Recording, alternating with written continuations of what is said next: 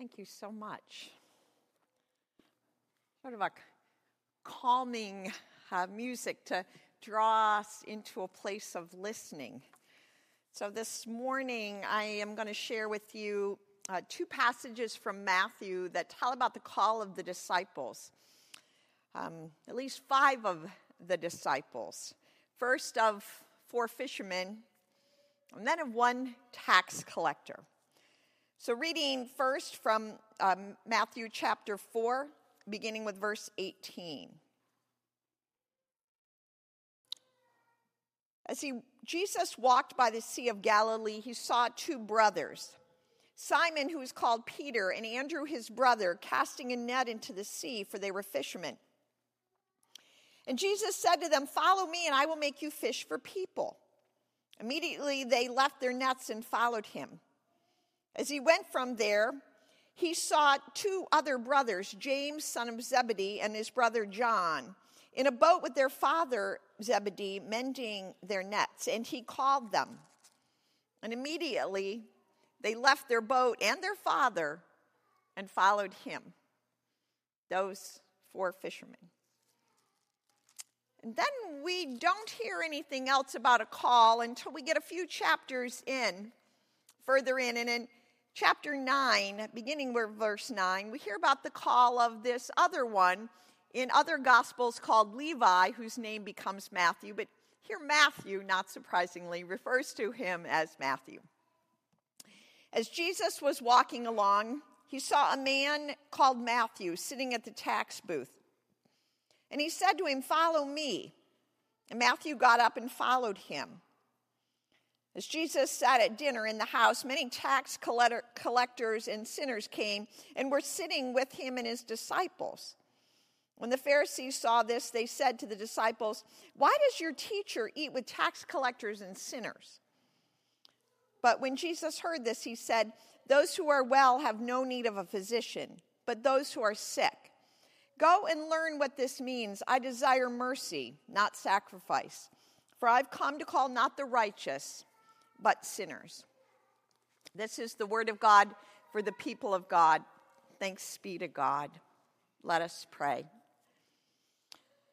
Oh, now, God, thank you for this word about a call. About a call. About a call to follow. Thank you for those disciples and for those who the ages have answered that call and now work in us. Open us up to your call in our lives that we might respond yes.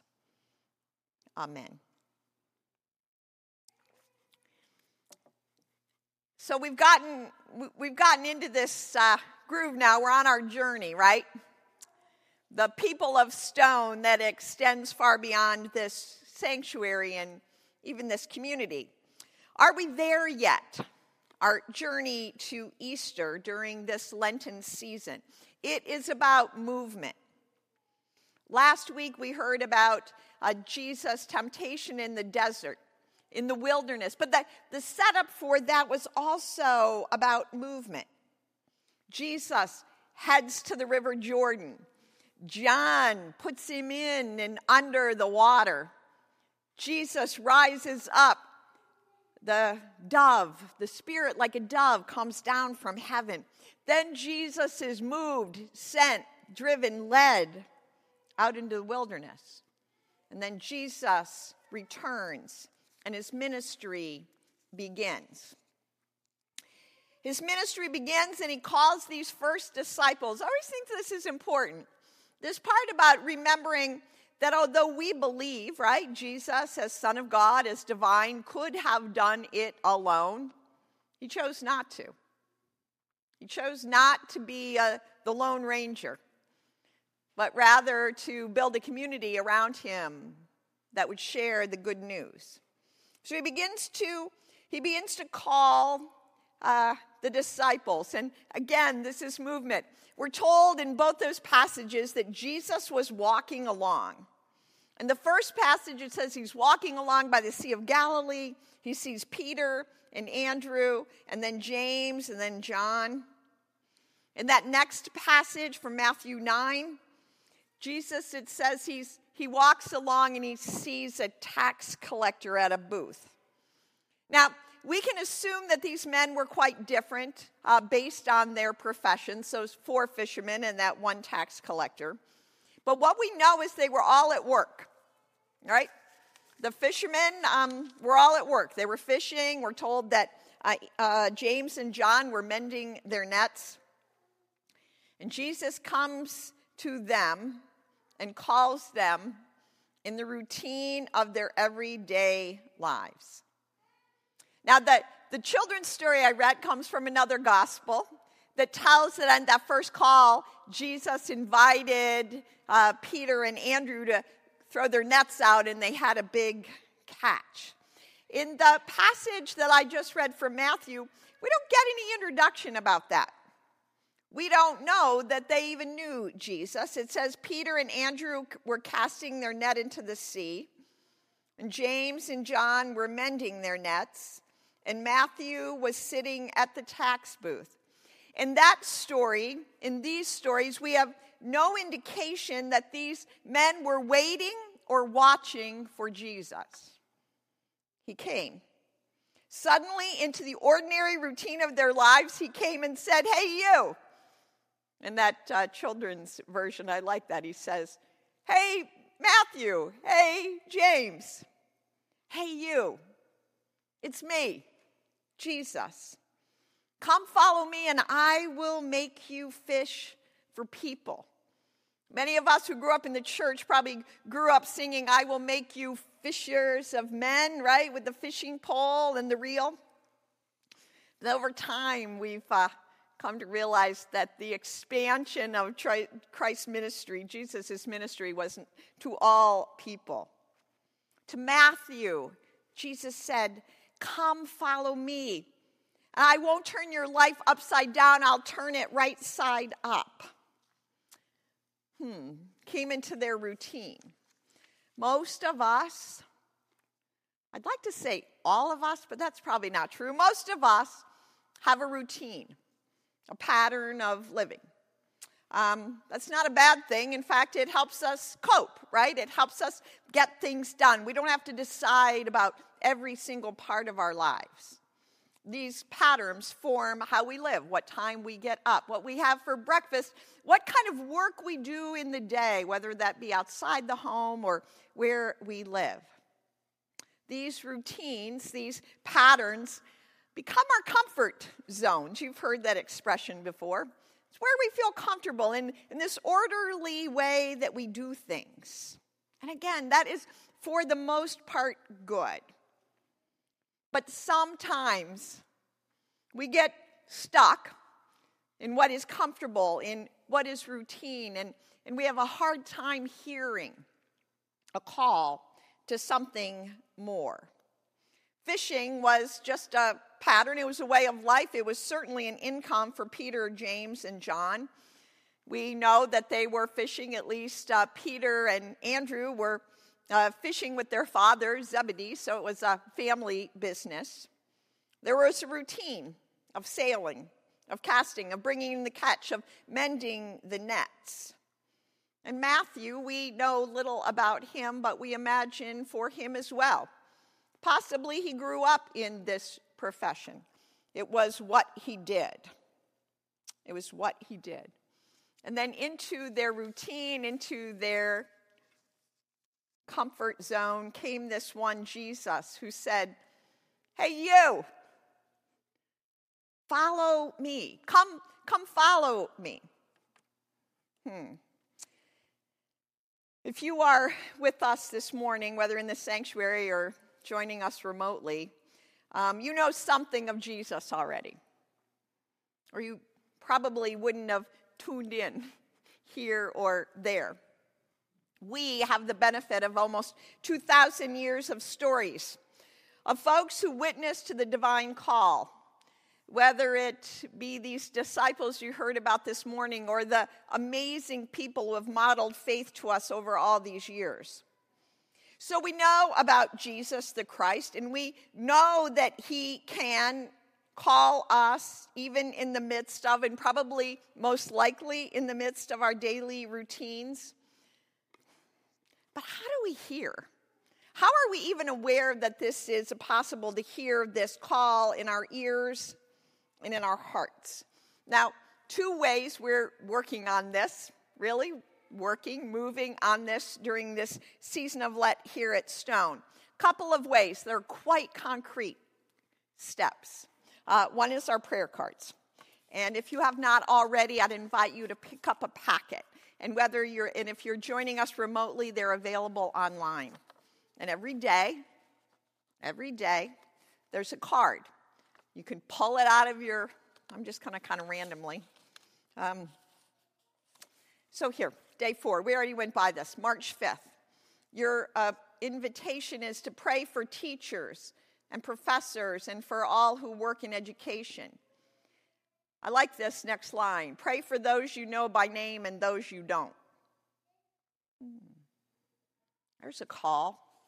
Pray for those you know by name and those you don't. So every day we're invited to listen then. And maybe break out of our routine because I am familiar with these, and, and some of these prayers for this season are, are people that we would always pray for our families, our friends, but some are not. Some prayers to open us up. The other way we are, as collectively individuals and as a church moving through this season, is with Adam Hamilton's book, The Walk Five Essential Practices of the Christian Life. There are two groups and conversations about this one in person on Wednesday mornings at 10 and one in the evening on Wednesdays at 6:30. There's also a number of people, both in leadership and in fellowship here at the church, that are reading it independently.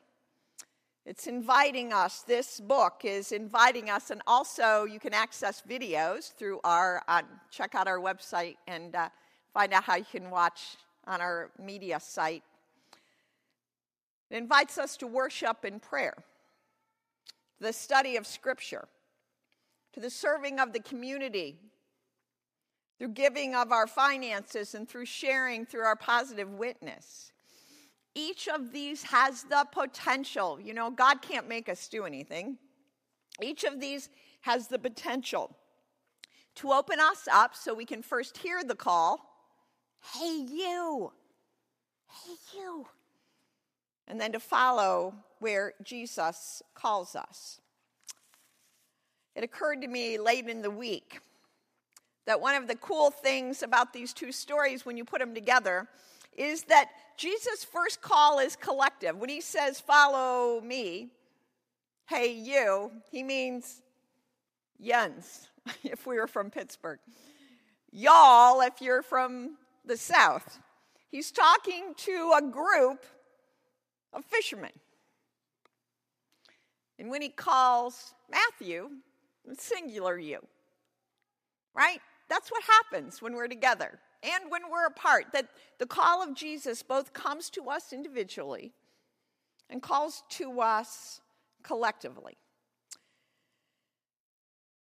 The person that we claim in the Methodist tradition, and for any of the church's denominations who have Wesleyan in their name, is John Wesley.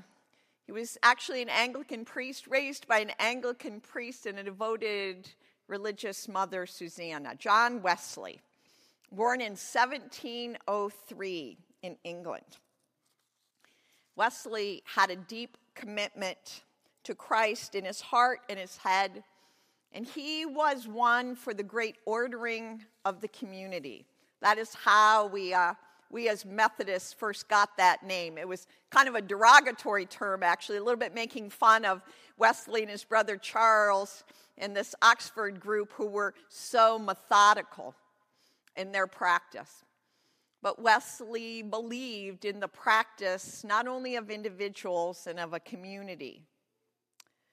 Over time, uh, as the societies, as he called them, grew, both in uh, England and then to the work and ministry and mission of the uh, Wesleys, came to the United States. Wesley uh, instituted a prayer. It was a prayer that we now call the Wesleyan Covenant Prayer, but it was actually patterned off a prayer that he had grown up with from his, uh, learned from his Anglican parents, that he had turned into and incorporated into a prayer of the community. It was called and is called the Wesleyan Covenant Prayer. It is most typically prayed and uh, used in congregations both abroad and here in the United States on the first Sunday of the new year because it is an offering of oneself to follow this call, a, a, complete submission of oneself. It's when you say yes to the hey, you, follow me. So, this morning, as the end of this message and as a movement into prayer, I'm going to invite you to pray with the words that are on when we will pray in union in, in unison, the prayers that on the screen. They're written in Old English. It sounds a bit like King James. But I believe that still we will find our way to open our ears and our hearts to this commitment. So please join me now in the Wesleyan covenant prayer. I am no longer my own, but thine. Put me to what thou wilt. Rank me with whom thou wilt. Put me to doing Put me to suffering. Let me be employed by thee or laid aside for thee, exalted for thee or brought low by thee. Let me be full. Let me be empty. Let me have all things. Let me have nothing. I freely and heartily yield all things to thy pleasure and disposal. And now, O glorious and blessed God, Father, Son, and Holy Spirit, thou art mine, and I am thine. So be it. And the covenant which I have made on earth, let it be ratified in heaven. Amen and amen. And so our hearts and our heads say yes. And then we are invited when we leave to live this out in our lives.